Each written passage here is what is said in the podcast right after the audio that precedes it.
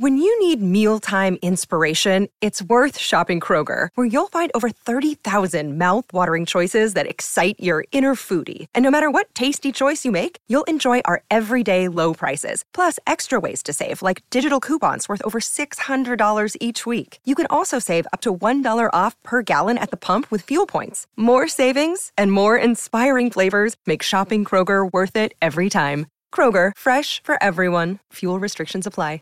Save big on your Memorial Day barbecue, all in the Kroger app. Get three pound rolls of juicy 80% lean ground beef for $3.49 a pound with a digital coupon. Then get select varieties of flavorful Powerade, Body Armor Super Drink, or Arizona tea for 77 cents each, all with your card. Shop these deals at your local Kroger today, or tap the screen now to download the Kroger app to save big today. Kroger, fresh for everyone. Prices and product availability subject to change. Restrictions apply. See site for details.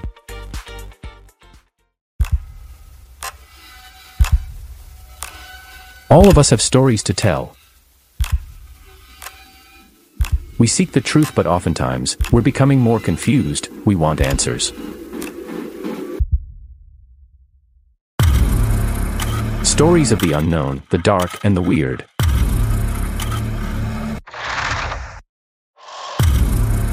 Stories from the Great White North and from all over the world. Come join us as we seek the truth. Find the answers, discover the mysteries, and face our fears.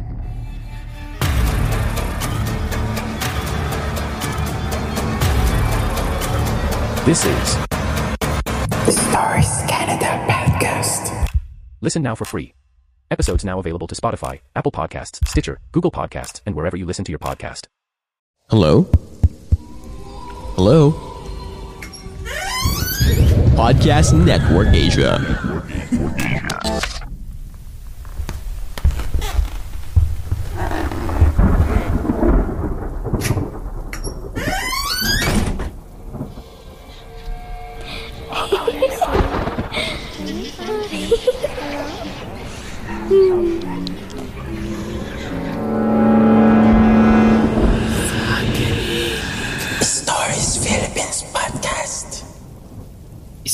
Kasiyahan ang nagaganap ng gabing iyon sa palasyo. Naroroon ang mga sikat at prestihiyosong mga tao sa lipunan. Kabilang na ang pamilya ng presidente ng Pilipinas. Isang gabi na puno ng halakakan, mga masasarap na pagkain sa hapag, at magagarang mga kasuotan at mga palamuti. Ngunit lingid sa kaalaman ng lahat, may mga pares ng matang nakamasid mula sa madilim na parte ng gusaling iyon. Naghihintay ng pagkakataon upang iparating ang mensahe na ang kanilang presensya ay naroroon din. Nasa paligid ang magarbong palamuti, matitibay na haligi at magagandang mga pailaw. Ngunit ano ang nangyayari matapos ang mga pagdiriwang, mga pagtitipon at kasiyahan sa gusaling ito? May mga pares ng paang maririnig mong naglalakad. May mga ingay na hindi mo maipaliwanag. May mga aparisyon ng mga kilalang tao na minsan din ay naging parte ng mga pagtitipong ito. At higit sa lahat, mga nilalang na hindi matahimik sa loob at sa labas man na nagmistulang ginawa na ring tahanan ang palasyo. Mayroon nga bang kababalaghang nagaganap sa Malacanang Palace? Ako si Rap, At ako naman si Paul. ating alamin ang mga kwentong ito dito lamang sa Stories Philippines Podcast. Stories Philippines podcast. Ang palasyo ng Malacanang na matatagpuan dito sa Pilipinas ay sinasabing isa sa pinaka nakakatakot na gusali hindi lamang sa buong Pilipinas kundi maging sa buong Asya. May mga pagpapakita di umano ng mga multo ng mga nagdaang pangulo at maging mga maligno at iba pang nilalang gaya ng kapre at white lady. Pinatutunayan ito ng mga taong tumira at nanatili sa lugar na iyon. May mga ingay, aparisyon, at mga nakapangingilabot na hindi maipaliwanag na pangyayari kahit tirik na tirik ang araw. At mas madalas, ay sa tuwing sasapit ang 10 oras ng gabi. Ngunit bago tayo magpatuloy sa mga kwentong kababalaghan sa palasyo, atin munang balikan sa kasaysayan kung papaano nga ba nagsimula ang Malacanang.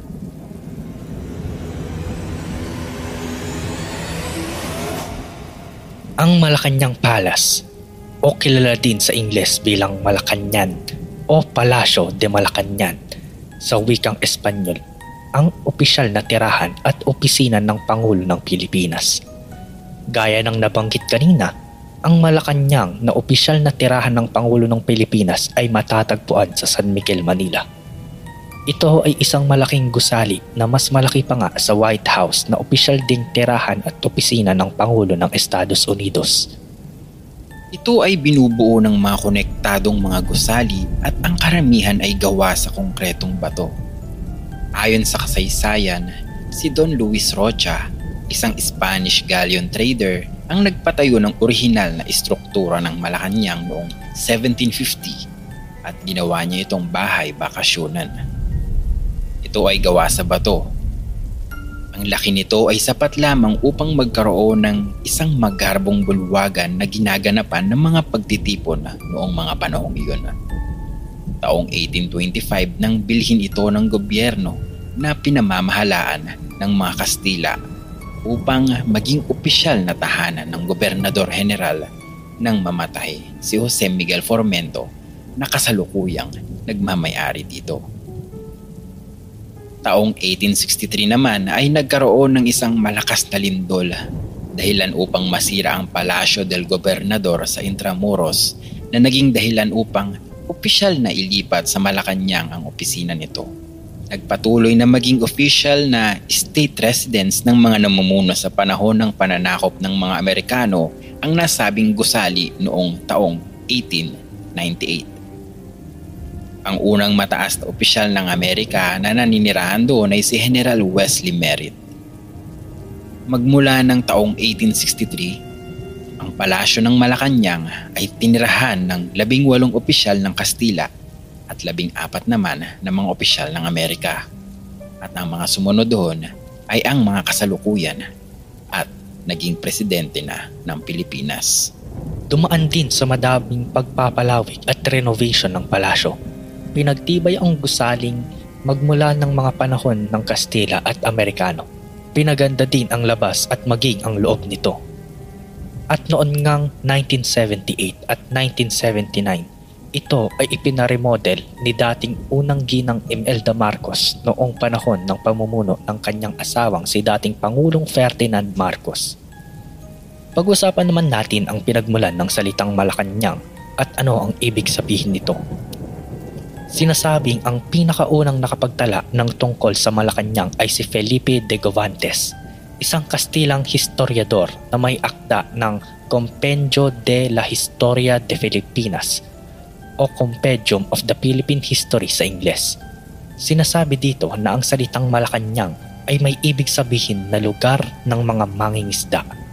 Ito ay na-reference muli sa aklat na 1895 Historia General de Filipinas ni Jose Mantero y Vidal at ang Historia de Filipinas ni Manuel Artigas y Cuerva noong 1916. Noon namang 1972 sa akda ni Liana Maramag, sinasabi niyang ang Tagalog na katumbas ng fisherman ay mamalakaya na siyang pinagmula ng salitang Malacanang. Ang orihinal na pagkakasulat di umano nito ay mamalakayahan na ang ibig sabihin ay lugar ng mga mangingisda na pinasimple na lamang ng mga Kastila kaya ito naging Malacanang. Sinasabi ding ang salitang ito ay nagmula sa parirala na may lakan diyan na ang ibig sabihin ay may nakatirang hari diyan na pinaniniwala ang pinatutukuyan ay ang mayamang Kastilang negosyanteng nagpatayo nito. Ang panahon din ng Kastila ang lahat ng libro ay nakalimbag sa salitang Espanyol kaya naman ang spelling ng salitang Malacanang ay ginagamit magpasa hanggang ngayon. Masasabi natin na talaga namang napakarami ng pinagdaanan ng Malacanang sa kasaysayan magpasa hanggang ngayon. Naririyan at nakita niya ang lahat ng labing-anim na mga presidente ng tatlong republika ng Pilipinas at maging ang mga Amerikano at mga Kastilang opisyales.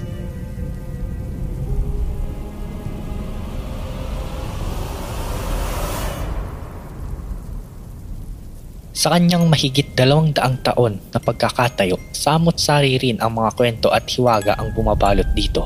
Sa mga sulok ng bawat gusali, may nakatagong lihim, may mga matang laging nakamasid at mga nilalang na inangkin na rin bilang tahanan ang nagsasabing gusali. Dalawang siglo ng mga kwentong kababalaghan ang nagpasalin-salin na mula sa mga taong nakitira mismo doon. Isa na rito ay ang tuwing pagsapit ng alas dos ng madaling araw ay palagi na lamang nagagambala sa kanyang pagkakahimbing ang dooy bata pa na si Bongbong Marcos. Sinabi niya na sa mga oras na iyon, madalas ang mga pagpaparamdam sa palasyo. Mula alas dos ng madaling araw hanggang alas tres ang pinakamalalakas. Pinatotohanan din ito ni Ginoong Barsena Ilang araw sa mga pagpaparamdam na ito ay mga mismong naging presidente ng Pilipinas. Ang pinakasikat na kwento ay ang pagpaparamdam ni dating Pangulong Manuel L. Quezon sa anak ng dating Pangulong Ferdinand Marcos sa opisina nito. Sinasabing dala ng mga pagpapakitang iyon ay minabuti ni Marcos na magsagawa ng isang paranormal investigation at upang makausap na rin di umano ang kaluluwa ng dating Pangulong Quezon at humingi ng mga payo hinggil sa pagpapatakbo ng bansa. Makikita natin na ang pinakamatagal na nanatili sa palasyo ay ang mga Marcos at sila rin ang marahil ang pinakamaraming karanasan patungkol sa mga kababalaghang nangyayari sa bawat sulok ng Malacanang. Isa na dito ang isa sa pinakamatagal ding nanirahan sa palasyo, si Raul Gonzales na di umano ay nagising sa kanyang pagkakahimbing sa kalagitnaan ng gabi dahil mayroon siyang narinig ng mga pagbukas-sara ng mga pinto ng sasakyan sa garahe ng palasyo. Napag-alaman niya na dito pala sa mismong garahe pumanaw ang dating Pangulong Quezon. Naitala din ang mga pagpaparamdam ng mga dating Pangulong Manuel Rojas at Ramon Magsaysay na nakikita pa nila di umano na naninigarilyo sa loob ng state dining room. May kwento din na may nakakita sa multo ng dating Pangulong Rojas na matatagpuan sa kahabaan ng Kalayaan Hall at siya rin ay naninigarilyo di umano. May kwento din na may pagpaparamdam ng multo ng isang bata na naglalaro sa mismong loob ng kwartong iyon. Sa tuwing mayroon daw na krisis sa bansa, makikita ang multo ni dating Pangulong Quezon na palakad-lakad at tila hindi mapakali sa palasyo. Ayon ito sa historian at journalist na si Ambet Ocampo. Sinasabing mismong ang First Lady na si Imelda Marcos ay nagpapasama pa di umano sa pagbabanyo upang siya ay bantayan dahil nga sa takot. Ang mga nooy batang mga magkakapatid na Marcos ay iniiwasan ang state dining room hanggat maaari dahil dito di umano pumanaw ang dating Pangulong Manuel Rojas.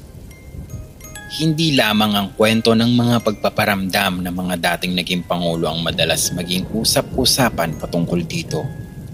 Maging ang mga multo ng mga bata, mga biktima ng World War II at ang Amerikanong pari na nagngangalang Father Brown. Sinasabing ang palasyo ay ginawang headquarters ng mga sundalong Hapon noong ikalawang digmaang pandaigdig.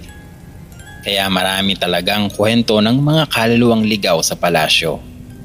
Isa na nga dito si Father Brown na pinaslang ng mga sundalong Hapones dito mismo at ngayon nga ay naghahasik ng kababalaghan sa lugar. Naikwento ng dating Pangulong Noynoy Aquino na maging siya ay nakakatanggap ng mga report na naririnig di umano ng mga gwardya sa palasyo ang pagtugtog mag-isa ng piano ang mga maririnig na yabag sa hallway nito. Maging ang dating press secretary Ignacio Bonye ay nakakakita di umano ng isang lalaking nakasuot ng itim at may puting buhok na tila sumusunod sa kanya sa loob ng palasyo may mga pagkakataon din na nakunan pa mismo ang mga multong nagpaparamdam sa palasyo. Isa na dito ang gwardya na di umano ay walang ulo. Marami ang nagdududa sa nasabing larawan ngunit hindi natin maipagkakaila na marami naman talagang mga kwentong katatakutan ang namamayani sa kabila ng magarbo at engranding itsura ng gusali. Si Mr. Brown marahil ang isa sa pinakasikat na kwento ng maligno sa Malacanang. Siya ay isang kapre na nakatira di umano sa malaking puno ng balete na malapit lang sa opisina ng presidente. Sinasabing si Mr. Brown ang nagpoprotekta sa puno ng baleta na iyon at maging sa buong palasyo. Iniisip pa nga ng dating unang ginang Imelda Marcos na walang saysay ang mga kwentong iyon, ngunit wala naman daw masama kung paniniwalaan mo. Kaya minsan ay nag-ask pa siya ng permission kay Mr. Brown na Mr. Brown, pinagaganda ko lang ang lugar mo so please patubuin mo naman ang mga bulaklak ko. At tumubo nga ang mga bulaklak whether dahil nasa season naman talaga ng pagtubo ang mga nasabing bulaklak o dahil nga sa pagpayag ni Mr. Brown. Nasa sa inyo na iyan. Hindi may pagkakaila na ang puno ng balete na iyon ay napakalaki at napakaganda at makikita pa nga ito na nahagip ng mga kamera at mga larawan sa mga okasyon na ginaganap sa palasyo. Sinasabi ring sa punong iyon ay madalas ding makita ang White Lady ng Malacanang. Tunay ngang maraming kababalaghan ang inuugnay nating mga Pilipino pagdating sa puno ng balete. Ito ay naging parte na rin ng ating kultura. Naitala din ang kwento na nakita di umano ang dating Pangulong Garcia na naglalaro ng kanyang paboritong board game, ang chess, noong panahon ni dating Pangulong Ramos. Ang mga nagtatrabaho naman sa palasyo ay sinasabing hindi na nagpapalakad-lakad sa kabuuan ng lugar paglampas ng ikalima ng hapon dahil din sa takot na makaranas ng mga kababalaghan. May limang kasal din ang ginanap sa Malacanang at dalawa di umano doon ay minadaling tapusin dahil sa takot na rin ng mga pagpaparamdam ng mga nilalang. Maging ang paranormal researcher na si Jaime Licauco ay nabanggit na naimbitehan ng mismong dating Pangulong Ferdinand Marcos upang humingi ng payo patungkol nga sa mga kababalaghan na gaganap sa lugar. Mayroon ding multo ng isang inchik na taga-silbi ang sinasabing nagpaparamdam din daw sa palasyo. Ang inchik na ito ay taga-silbi ng dating Pangulong Rojas. Gumagala-gala daw ito sa mga bandang alas 3 ng umaga.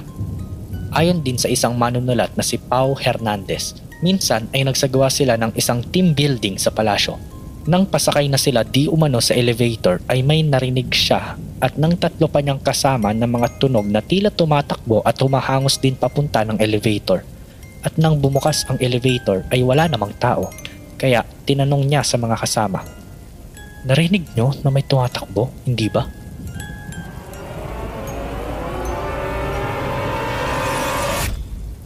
Talaga namang napakarami pang kwentong katatakutan ang naganap sa palasyo. Naitalaman o hindi. Ilan na rin dito ang mga larawan na may nakasamang multo, mga pugot na ulo, at mga kaluluwa ng hindi rin makilalang mga tao. Hindi natin may pagkakaila na mayaman talaga ang Malacanang sa kasaysayan at nahubog ito sa pagdaan ng mga panahon at isa sa simbolo ng kaserilnan ng bansa ay siya ring pinamugaran ng mga nilalang na ang tanging hangarin din lamang ay ang kapayapaan. Magandang gabi. Ito ang Stories Philippines Podcast.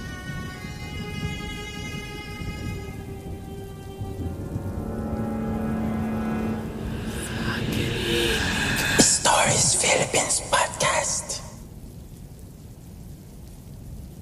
Alam naming excited na kayo sa susunod na istorya. Pero, kapit lang. Hinga muna sa takutan. And let's hear a quick word from our kapodcast from Podcast Network Asia.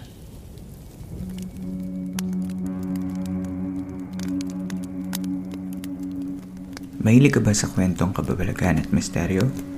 Halina sa aking campsite at pag-usapan natin mga kwentong humalo sa kultura, kasaysayan at kamalayan ng ating mga Pilipino. Ako si Earl, ang inyong campmaster at inaanyayahan ko kayong makinig sa Philippine Campfire Stories Podcast. Makinig ng libre sa Spotify, Apple Podcasts at sa inyong paboritong podcast platforms.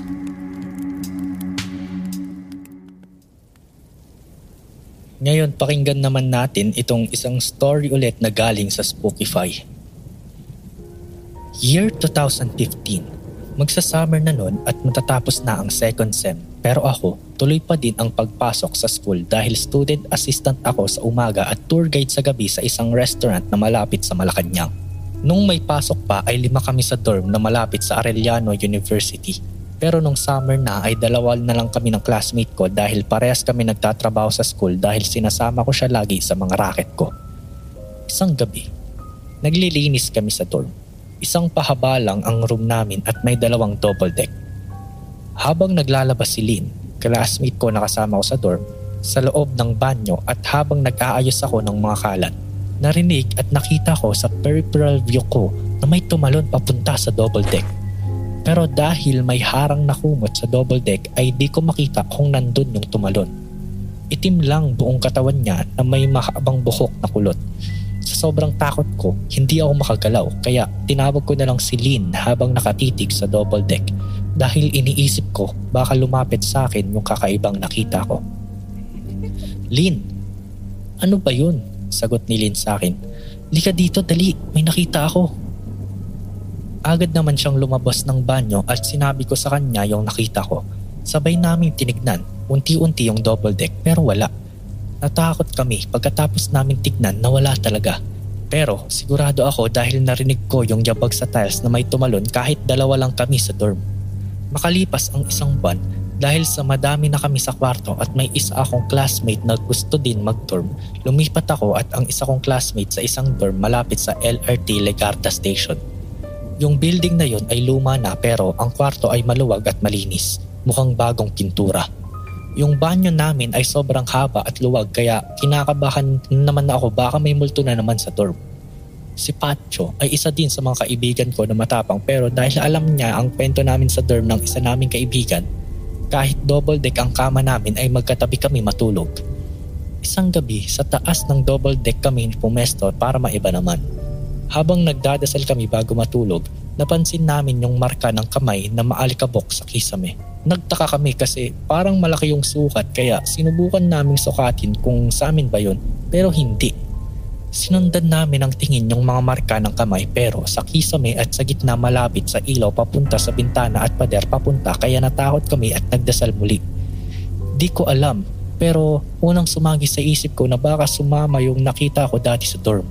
Dahil isang beses nagising ako sa mga bandang 2am at may nakaupang lalaki sa study table namin pero di ko sinabi na sa kadorm ko dahil baka matakot siya.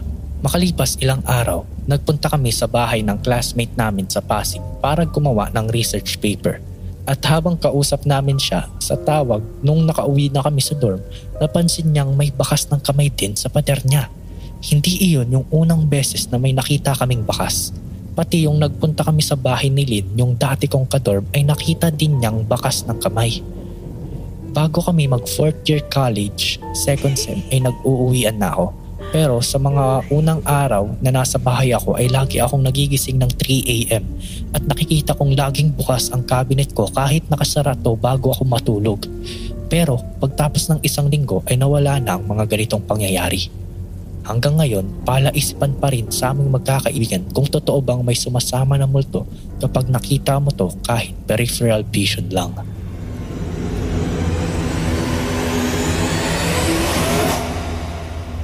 Hi, this is stories from my papa. Member si papa ng Philippine Marines dati. Then nagpolis po siya. Once, nagbabantay sila sa Malacanang Palace siya and yung mga kasama niya. Nakarinig ng footsteps from the upper floor. Pinagtataka po nila is sobrang kapal daw nung ceiling doon and semento pa. Pinarinig din daw sila na sounds ng chain na hinihila. So yung isa nilang kasama pumunta sa taas at tinignan. It was completely dark and empty. No one was in there pala. Then, Bigla rin silang nakarinig ng mga sigawan, mga tili. Pero sila lang yung nandun ang alam nila. Sabi ni Papa, nasanay na rin naman daw sila nung mga time na nandun pa siya. Retired na po ang Papa ngayon. Madami siyang kwento. Nakalimutan ko lang.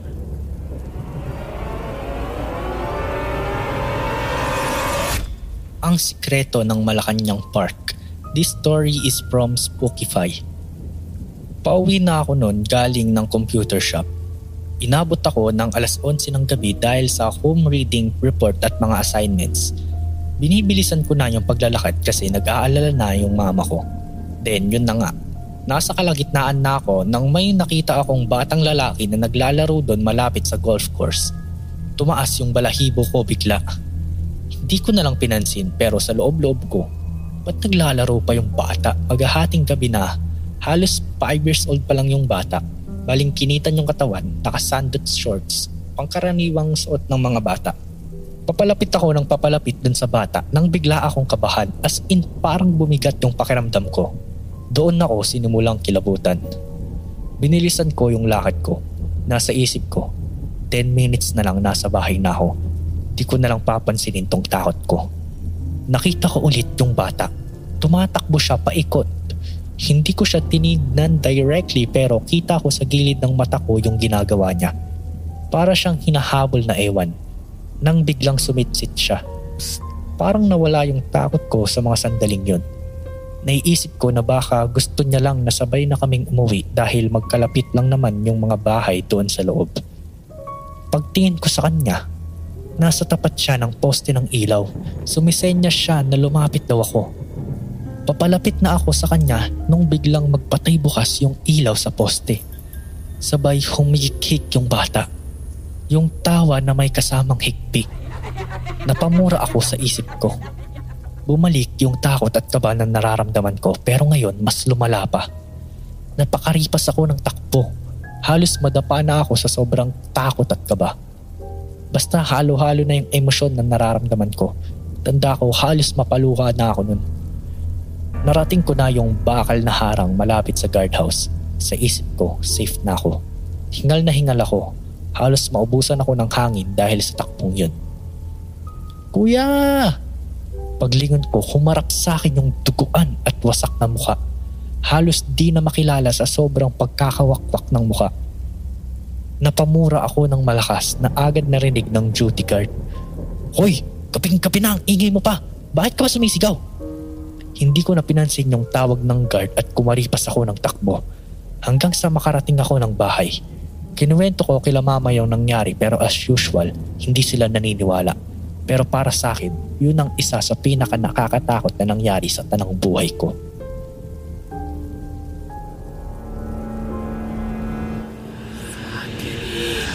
Stories Philippines Podcast. Childhood friend ko si Bugoy. Tipikal na batang makulit. Minsan, siya pa yung nabubuli dahil sa kabaitan niya. One time, niyaya siya ng kabarkada niya na mag-swimming daw sila dun sa ilog sa likuran ng Malacanang. Inutusan si Bugoy ng nanay niyang bumili ng suka. So yun din yung naging dahilan niya para makatakas ng bahay nila at di na siya nakapagpaalam. Takbuhan sila nang makarating sa ilog. Kulitan, dive, payabangan sa pag-swimming. Kung tatanungin niyo ako kung madumi na yung tubig dun sa ilog nung panahon ngayon, hindi pa masyado. Early 90s, medyo maburak na din ng kaunti. Medyo napalayo si Bugoy sa grupo hanggang marinig na lang ng kasama niyang, Tulong! Hoy, tulungan niyo ako! Sigaw ni Bugoy. Nagtatawanan lang yung mga barkada niya kasi kanina pa naglulunod-lunodan si Bugoy. Tigilan mo kami Bugoy. Naglolo ko ka na naman eh. Pero si Bugoy, unti-unting lumulubog. Naghintay sila ng ilang segundo pero di na ito nakaahon. Natulala yung mga kasama ni Bugoy tapos nagtakbuhan na sila at humingi ng tulong dun sa mga guard sa Malacanang. Nang mga oras na yun ay masaya kaming nanonood ng Mask Rider Black pa ata ang panahon na yun. Yung isang kapitbahay doon pumasok. Hey, habang masaya kayong nanonood dyan eh nawawala na naman yung isang kaibigan nyo. Kinuwento niya sa amin lahat ang nangyari. Pinaghahanap na nga si Bugoy ng mga tanod. Yung mga tao sa paligid, pamilya niya. Kinabukasan, Monday na yun, pumasok na kami sa eskwelahan. Pauwi na ako nang makasabay ko yung ibang kaklase ni Bugoy. Ibang school sila. Grade 6 na si Bugoy nun. Ako naman, grade 5 pa lang nun. Eh, ito ba yung nawawala pa si Bugoy? Umuo naman ako. Alam mo bang pumasok pa yun? Nasa may bandang likuran siya umupo tapos tahimik lang buong klase. Nagtaka nga kami, akala namin napagalitan kaya di maingay. Tapos nabalitaan namin yung nangyari. Natakot tuloy kami. Kinilabutan ako sa sinabi niyang yun. Tapos madami ng kwento habang pinaghahanap siya may nakakita sa kanya sa church nila na walang ulo. Hindi na lang daw pinansin nung nakita na yon kasi nga hindi naman daw sila niniwala sa church sa mga ganon. Pagkatapos ng dalawang araw, nakita yung lumulutang na katawan niya, bloated. Binurol siya at nakita ko yung halos hindi ko na makilalang kalaro.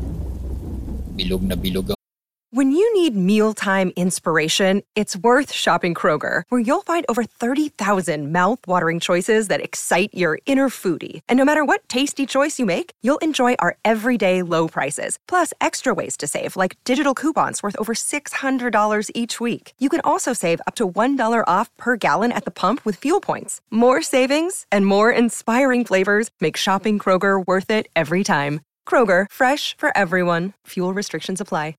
Save big on your Memorial Day barbecue, all in the Kroger app. Get three pound rolls of juicy 80% lean ground beef for $3.49 a pound with a digital coupon. Then get select varieties of flavorful Powerade, Body Armor Super Drink, or Arizona tea for 77 cents each, all with your card. Shop these deals at your local Kroger today, or tap the screen now to download the Kroger app to save big today. Kroger, fresh for everyone. Prices and product availability subject to change. Restrictions apply. See site for details. Mukha at may mga tubig pang lumalabas sa ilong niya kahit na imbalsa mo na siya noon. Nag-brown out pa nga nung first day ng burol niya at nahimatay pa yung isa sa mga ate doon dahil daw nakita niya si Bugoy andun sa tabi ng kabaong niya. Yung pamangkin niyang maliit laging nagsasabing andun daw sa pintuan si Kuya Bugoy niya at kinakawayan siya. Grade 6 na siya noon.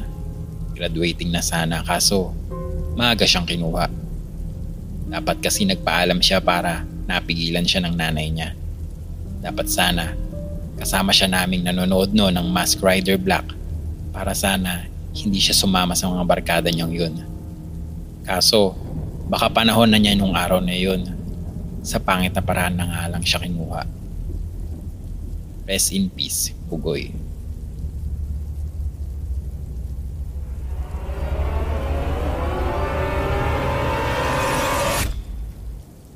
Gusto ko lang i-share sa mga nakikinig ang aking naging karanasan sa apartment ng papa ko nung sundalo pa siya sa Malacanang. Itago nyo na lang ako sa pangalang Don. Ang experience ko sa tinutuluyan ng papa ko ay medyo matagal na ngunit hindi ko pa rin nakakalimutan ang mga pangyayaring ito. Unknown History of the Haunted Apartment. Mga grade 3 pa lang ako nung panahon na yon.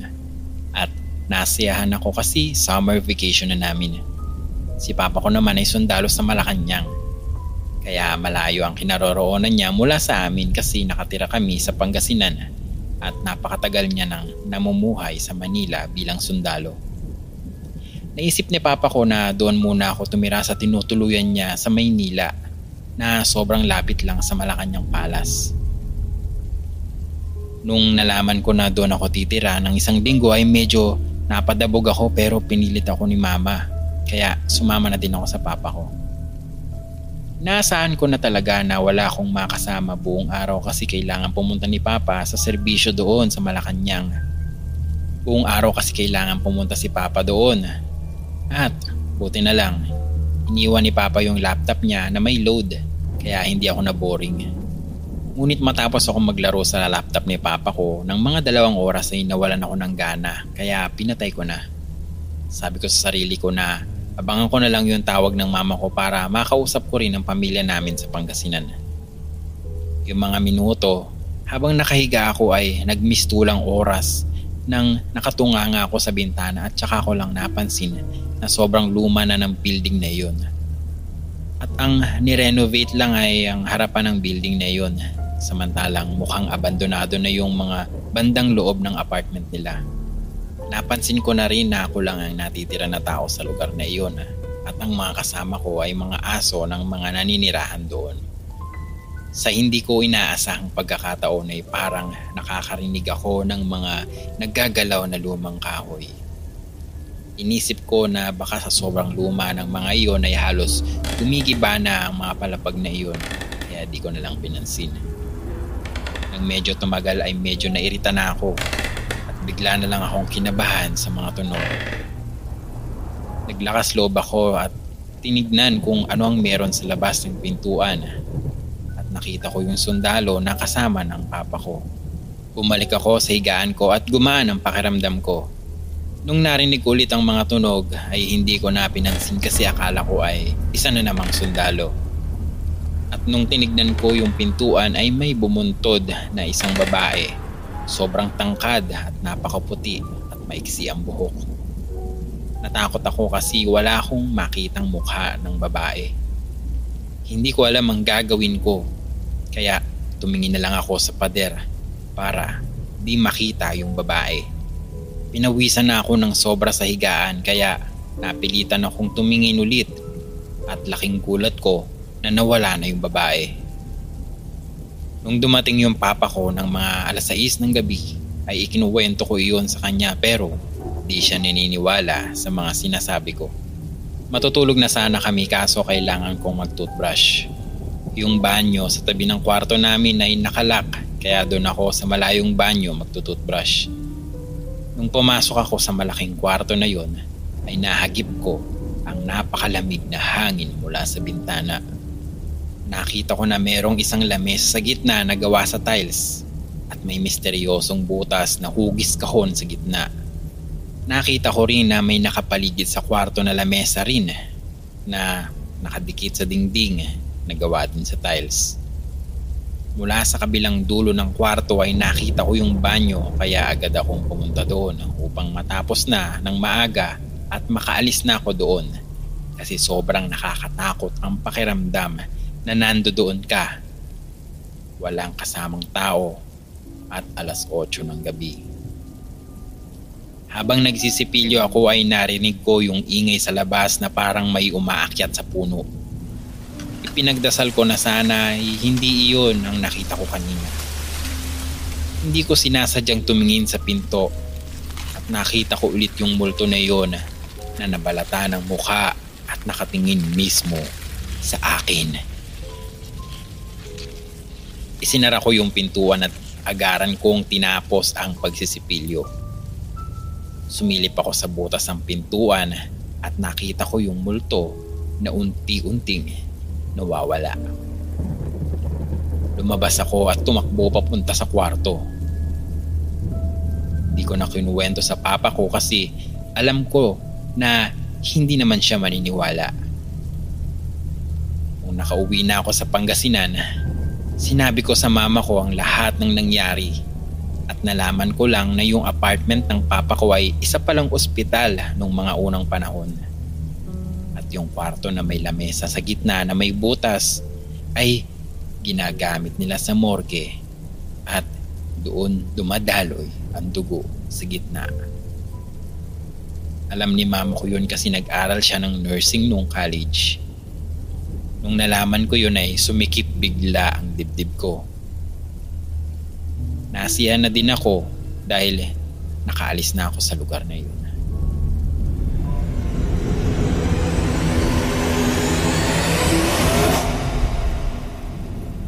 aking kwento. Maaring pagtawanan niyo ako, ngunit sinisigurado kong totoo ang lahat ng sasabihin ko. Ang tunay kong pangalan ay Lucas Jimenez. Ngunit kilala ako ng aking mga kaibigan ngayong henerasyon sa ibang pangalan. Nabuhay ako sa panahong alipin pa ng mga Kastila ang Pilipinas. Isa ako sa bunga ng pangahalay ng mga praile sa mga kababaihan. Lumaki ako sa Pangasinan sa pag-aalaga ng aking abuela kasama ng aking bunsong kapatid na si Lina. Isa akong magsasaka hanggang sa dumating ang araw na nabuo ang katipunan at sumama ako. Namundo kami ng ilang buwan. Pilit na pinipilay ang mga sandatahang lakas ng Espanya sa aming probinsya. Ngunit namatay ang aking abuela at pinaalis kami sa aming lupa. Napilitan kami ni Lina na lumuwas ng Maynila para makipagsapalaran. Matapos ang ilang taon, nagkaasawa si Lina at nagpa siyang umuwi na ng probinsya para doon mga anak. Ako na may nangako sa kanilang susunod. Isang sekreto ang pag-anib ko sa katipunan. Ayaw ko mang mangako sa aking kapatid ngunit wala akong nagawa. Hindi siya alis nang hindi ako kasama. Isang buwan bago siya manganak, may natanggap akong sulat Umuwi raw ako at si Lina ay agaw buhay pati ang kanyang anak. Dali-dali akong umuwi. Naabutan ko siya na may takip na ng kumot ang buo niyang katawan. Ang palahaw ko nooy kulang na lang ay gumiba sa kubo na kanilang tahanan. Nakabantay lamang ako sa kanya buong magdamag. Ang kanyang asawa na si Tonyo ay nagwawala sa labas maging ang kanilang anak ay hindi pinalad. Magbubukang liwayway ng maalimpungatan ako. Tila ba may humahaplos ng buko. Halos lumabas sa kinalalagyan ng aking puso nang makitang nakangiti sa akin si Lina. Kuya, tulungan mo ako. Dahan-dahan akong umatras hanggang sa dumikit na ang likod ko sa sawaling dingding. Patay ka na. Buhay ako, kuya. Tulungan mo ko. Pinagmasdan ko siyang mabuti. Naisip kong maaaring milagro ito. Hindi pa naman dumarating ang embalsamador kaya pwede pa siyang mabuhay. Nilapitan ko siya't niyakap. Katulad pa rin kanina ay malamig pa rin ang kanyang katawan. Tulungan mo ko. Ano yun, Lina? Sabihin mo. Hinahagod-hagod ko ang kanyang buhok. Nauawa ko kuya. Umalas ako sa kanya ngunit biglang humigpit ang yakap niya sa akin. Lina, ikukuha kita ng tubig. Saglit lamang. Ngunit tila wala siyang naririnig at lalong humigpit ang kanyang yakap. Sa puntong hindi na ako makahinga. Hindi ako roon natakot, kundi sa kung ano ang sinabi niya. Hindi na kailangan kuya. Dugo mo lang ay sapat na. Nagising ako. Akala ko ay nananaginip lamang ako ngunit nang makita kong nakaupo sa gilid ko ang aking kapatid. Nagsisigaw ako sa takot. Subalit mas natakot ako nang bigla na lamang akong nakatalon sa pinakadulo ng malawak na kwartong kinalalagyan namin. Kuya, huwag kang matakot.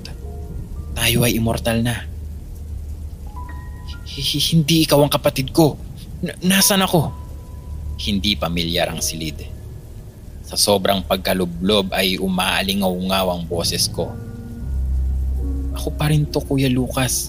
Si Lina pa rin to. Hindi ko siya binigyang pansin at nagtuloy-tuloy ako sa may pintuan. Buksan mo yan at lumabas ka kung kaya mo. Hindi ko siya pinakinggan.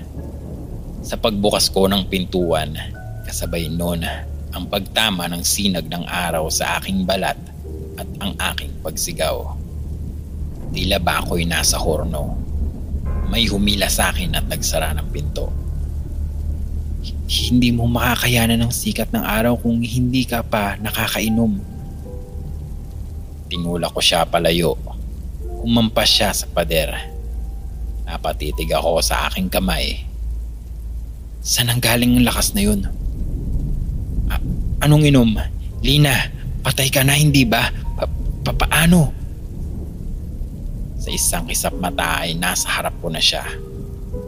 Sa Maynila, meron akong nakilalang lalaki. Sinabi niyang kaya niya akong gawing immortal.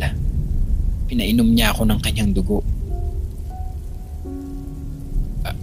Ang sabi niya ay oras na mamatay ako, mabubuhay akong muli at hindi natatanda. Ayaw ko mang maniwala, wala akong magagawa. Nasa harap ko na ang ebidensya. Hinayaan ko siyang magpatuloy. K- kaya ito kuya, gumawa ako ng paraan. Huwag mong sabihin. Tumawa siya ng malakas. Nangilabot ako sa kanya. Tama ka. Uminom ako ng lason. Hihintayin ko pa bang ako'y tumanda? Hindi. Kaya gumawa ako ng paraan para ako'y mamatay na. Habang panahon na akong dalawamput anim na taong kulang kuya. At ikaw, hindi ka na rin tatanda. Naikuyom ko ang palad ko sa sobrang puot. Pinatay mo rin ang iyong anak Lina. Wala siyang kasalanan. Wala pa siyang muwang. Tumalim ang tingin niya sa akin. Bakit? Bakit ko gugustuhin buhayin ng anak ko? Para ano? Para maging alipin ng Espanya? Hindi. Ba- bakit pati ako, Lina? Anong abominasyon tayo? Lahat ng tao ay namamatay. Kasalanan to sa Diyos. Ngumiti siya. Wala ka nang magagawa, kuya. Mahal kita kaya't nais kong makasama ka ng habang panahon. Hindi na natin kailangan magtrabaho para sa kakarampot na pagkain. Dugo na lamang ang ating kailangan. Sa bilis at lakas natin ay makakaya na nating kunin ang lahat ng ating naisin. Tanggapin mo na lamang. Wala ka na rin namang magagawa. Dumaan ang napakaraming taon. Sa tuwi ng pag-inom ng dugo ng tao, nakakalabas kami sa araw. Subalit may sakit pa rin dulot ito sa amin. Ang mabuhay ng mahigit tatlong siglo ay hindi masaya. Tumatanda't namamatay ang aking mga nagiging kaibigan habang ako ay nananatiling 33. Nanatili ako sa Maynila sa taong 1992 hanggang kasalukuyan. Mahirap ang mambiktima sa probinsya. Marami kaming kaagaw ni Lina. Sa Maynila, marami ang tao. Marami ang pagpipilian. Idinistansya ko rin ang sarili ko sa iba. Nag-aral ako ng ilang kurso. Nagtrabaho bilang inyinihero. Taong 2007 habang ako'y nasa Mendiola, alas 8 impunto na ng gabi, may nakasalubong akong grupo ng mga estudyante. Anim na babae, pitong lalaki. Nagtatawanan sila. Sumabay ako sa hangin para sila'y sundan. Hindi ko alam kung anong nagudyok sa akin upang gawin yon. Hinatid ng mga lalaki ang limang babae sa sakayan ng jeep. Naiwan ang isa. Bilugan siya. Simple lang. At naramdaman ko ang emosyon niya. Nakangiti siya. Subalit, sa loob ay malungkot. Hinatid siya pa uwi ng pito. Nakatira siya malapit sa palasyo ng Malacanang. Mula ng araw na yon, naroroon ako para pagmasdan siya. Nais ko siyang kausapin ngunit hindi ko alam kung papaano. Matagal ng panahon na ang tingin ko sa mga tao ay pagkain. Hindi ko na alam kung paano makitungo sa kanila. Sino yung lagi mong pinupuntahan sa Arlegui, kuya? Nasabi nila Kaloy na lagi ka raw naroroon ah. Nakasuot si Lina ng uniforme. Nag-aaral siya ng medisina. Ikaapat na taon niya na ito sa kurso. Wala. Tao? Gusto mong gawing katulad natin? Sinakal ko siya. Hindi ako katulad mo. Ilang tao na ang ginawa niyang katulad namin. Ilang tao na ang nasadlak sa sumpang nasa amin. Hindi ko yun maatim na gawin. At alam ko ang pakiramdam. Lalo na tuwing nagugutom. Nawawalan kami ng kontrol sa aming sarili. Madalas, ang taong iniinuman ay namamatay sa pagkaubos ng dugo.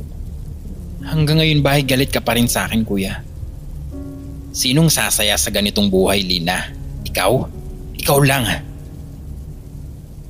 Iniwan ko siyang mag-isa. Sa araw-araw kong pagmamasid kay Georgia, Nalaman ko na kung saan siya nag-aaral.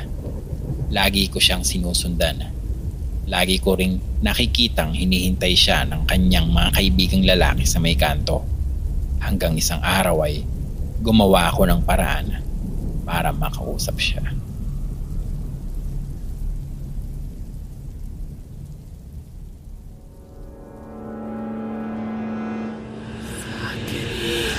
Stories Philippines Podcast. Alam naming excited na kayo sa susunod na storya. Pero kapit lang, hinga muna tayo sa takutan and let's hear a quick word from our kapodcasts from Podcast Network Asia. Hey, it's Julianne, also known as Yen. You might know me from TikTok, where I post content about wisdom, wellness, and stories to inspire. Join me in my podcast at Journey with Julianne for even more content on how both you and I can nourish our mind, body, and spirit on this journey called life. I look forward to growing with you. Listen to Journey with Julianne whenever you listen to your podcast. Check me out after listening to this one.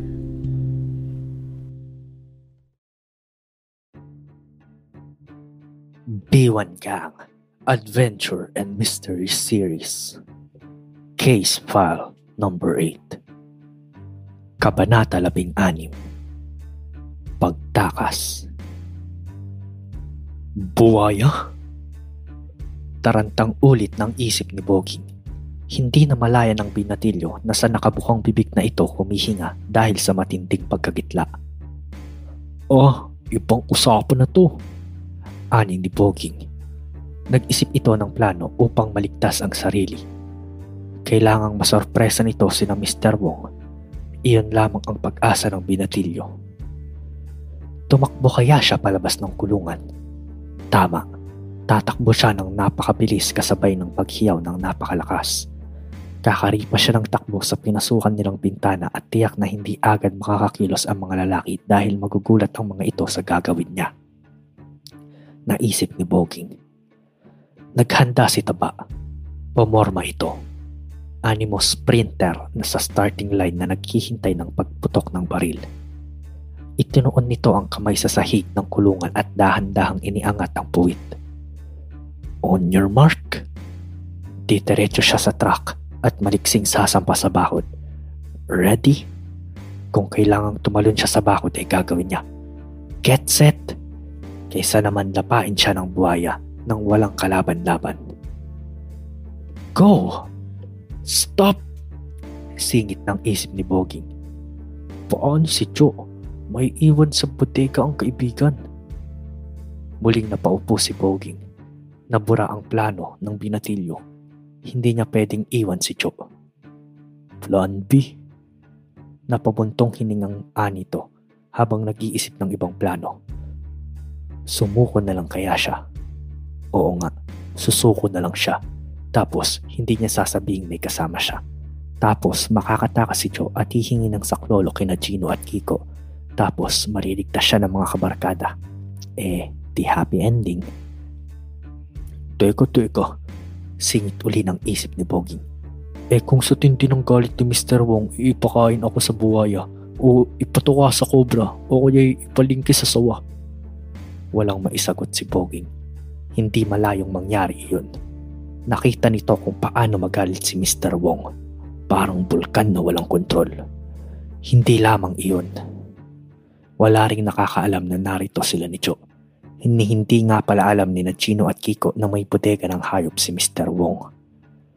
Nagtatalo pa ang isip ng pinatilyo nang malakas na inilapag ng mga lalaki ang kulungang may buwaya sa harap ng pinagtataguan nito.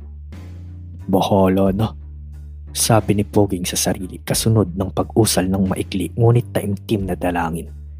Inihanda na ni Taba ang sarili na sumuko. Palabas na ito nang magsalita uli si Mr. Wong. Teka, iutos nyo na lang sa iba yan. Sayang ang oras. Mas importanteng mapuntaan agad natin yung van. Tara na! Pag-iiba ng desisyon ni Mr. Wong. Halos mapasigaw si Poging sa tuwa nang marinig ang sinabi ng lalaki. Nakangiti na si Tabachoy habang sinusundan ng tingin ng hita ng mga lalaki na naglalakad palabas ng bodega. Nang makalabas si na Mr. Wong ay agad ding lumabas at taguan si Boging. Lumina ang binatilyo. Saan kaya nagtatago si Joe? Joe! Joe! Mahinang tawag ni Boging. Pwede ka nang lumabas. Wala na si na Mr. Wong. Hindi natapos ni Boging ang sinasabi dahil nagulat ito nang nagkukumahog na lumabas si Joe mula sa pinagtataguan. Sinipa ng dalagita ang pinto upang agad na sumara uli iyon. Naupo si Joe sa sahig. Mahigpit na yapos ang videocam. Dilat na dilat ang mga mata. Mabilis na lumapit si Boging. Tinulungan nitong makatayo ang dalagita. Okay ka lang ba, Joe? Ah, oo, oo, oo. Mahinang sagot ni Joe na hindi makapaniwalang ligtas pa rin siya. Nagkatinginan ng dalawa at sabay na sabay nagsalita ng Hindi ko maniniwala sa nangyari sa akin. Nagkatawanan ng magkaibigan. Nang muling umalingaw-ngaw ang tunog ng sibatyo ng gwardya. Tapos na yato ang break time nila, Joe. Ani ni Poging. Oo nga, magbabalikan na ang mga trabahador dito. Kailangang makalabas na tayo. Naalarmang yaya ni Joe. Mabilis nilang tinungo ang bintanang pinasukan nila kanina. Palusot na si Joe sa bintana nang bigla siyang tumigil. Bakit? Takang tanong ng binatilyo. May problema, Bugs.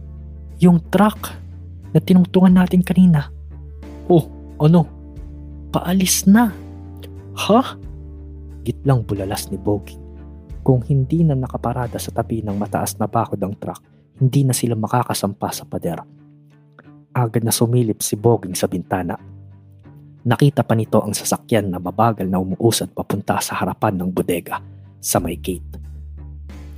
Sumakay kaya tayo sa truck, Joe. Magtago tayo sa likod. Mungkahin ni Boging. Hindi pwede. Mabibisto tayo. Di ba't pati loob ng sasakyan nini-inspeksyon ng mga gwardya? Oo nga pala. Talo ng amin nito. Nakaligtas nga sa buwaya pero ganun din pala. Sabi ng isip ni Taba. Ang buwaya! bulalas ni Boging na may biglang naisip na plano. Ang ano? Lingon ni Joe sa katabi. Joe, maghintay ka rito. May naisip akong paraan para makalabas tayo. Tumakbo si Boging patungo sa dakong harapan ng bodega. Dooy sumilip ito sa pintana. Nakita nito ang truck na napahinto sa gate. Ini-inspeksyon nga ng mga gwardya. Iyon ang hinintay ni Boging, ang palabasin ang truck. Napansin din itong pumapasok na sa compound ang mga tauhan ni Mr. Wong galing sa pagmemeryenda. Patungo sa bodega ang ilang kalalakihan. Huwag muna, huwag muna. Usal ni Boging na ang tinutukoy ay ang pagpasok ng mga trabahador sa bodega. Yes! Tahimik na bulalas ni Taba nang buksan na ng gwardya ang bakal na gate. Lalabas na ang truck. Taka namang pinanonood ang dalagita ang kasama nakita niyang muling nagtatatakbo si Boging pabalik sa isang kulungang pahaba na nasa sahig. At lalo siyang nagtaka nang maingat na binuksan ni Boging ang pinto ng kulungan at sipain ang tagiliran niyon ng ubod na lakas. Subalit, tuluyan ang napakunot noo si Joe nang kumaripas ng takbo si Boging pabalik sa kinaroroonan niya. Parang hinahabol ito ng pitong demonyo. Sumisenyas pang lumusot na siya ng bintana. Bilisan mo! aning nito habang palabas si Joe. Nang makalabas sila ng bodega ay hinawakan ni Boging ang kamay ni Joe. Patakbong hinila nito ang kaibigan patungo sa tagiliran ng bodega. Biglang tumigil si Boging nang marating nila ang harapan ng bodega. Maingat na sinilip ni Boging ang gate habang patagong nakasandal sa dingding ang bodega. Hulihan na lamang ng palabas na truck ang nakita nito. Ibinaling nito ang paningin sa mga trabahador. Binubuksan na ng isa ang pinto ng bodega Mulapit na, Joe. Baling na bulong ni Boging sa nagtataka pa rin katabi. Ang ano? Ngunit, isang makapanindig balahibong sigaw ang sumagot sa tanong ni Joe. Buhaya! May nakawalang buhaya sa loob! Nagtatatakbong hiyaw ng isang trabahador na lumabas ng bodega. Mabilis na isinara niyon ang pinto. At tulad ng inaasahan ni Taba, nagtakbuhang naglapitan ng ibang trabahador sa bintana ng bodega nagsiksika ng mga iyon sa pagsilip sa loob upang makita ang pinakawalang buwaya ni Boging. Hindi lang iyon, pati syempre ang dalawang gwardya ay nakasilip din sa kakaibang pangyayari. Baka kainin ng ibang hayop sa loob! Hulihin nyo agad! Sinong uhuli? Nagkakagulong sigaw ng mga tauhan ni Mr. Wong na nakasilip sa bintana. At habang nakatalikod sa gate ang mga iyon, walang nakapansin sa natahimik at mabilis na paglabas ng dalawang kabataan mula sa compound ni Mr. Wong.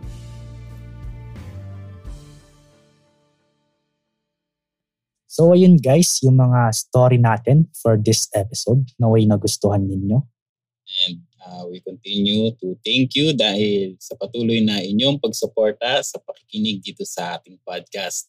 And salamat sa Podcast Network Asia for making this podcast possible. And sa inyo, sa mga listeners. And kung hindi pa kayo naka-follow or subscribe kung saang platform naman to pinakikinggan, kindly hit that follow button at magiging isa yung malaking tulong para sa podcast na ito. And don't forget to um, follow us in our social media accounts as well, in our Instagram, Facebook, and Twitter. At makikwentuhan tayo doon. Maraming salamat Muri. Story, ako si Paul. And ako si Rap. Again, this is Stories Philippines Podcast. Stories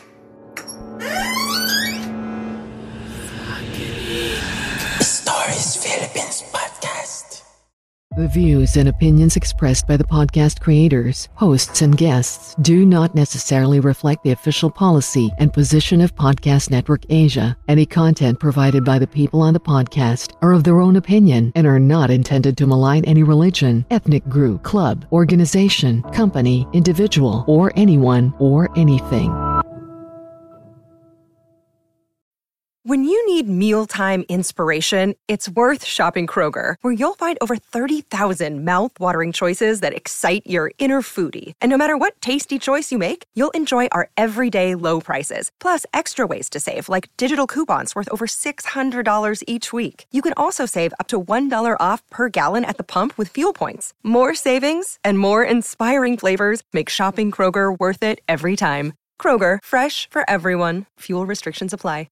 Save big on your Memorial Day barbecue, all in the Kroger app. Get three pound rolls of juicy 80% lean ground beef for $3.49 a pound with a digital coupon. Then get select varieties of flavorful Powerade, Body Armor Super Drink, or Arizona tea for 77 cents each, all with your card. Shop these deals at your local Kroger today, or tap the screen now to download the Kroger app to save big today. Kroger, fresh for everyone.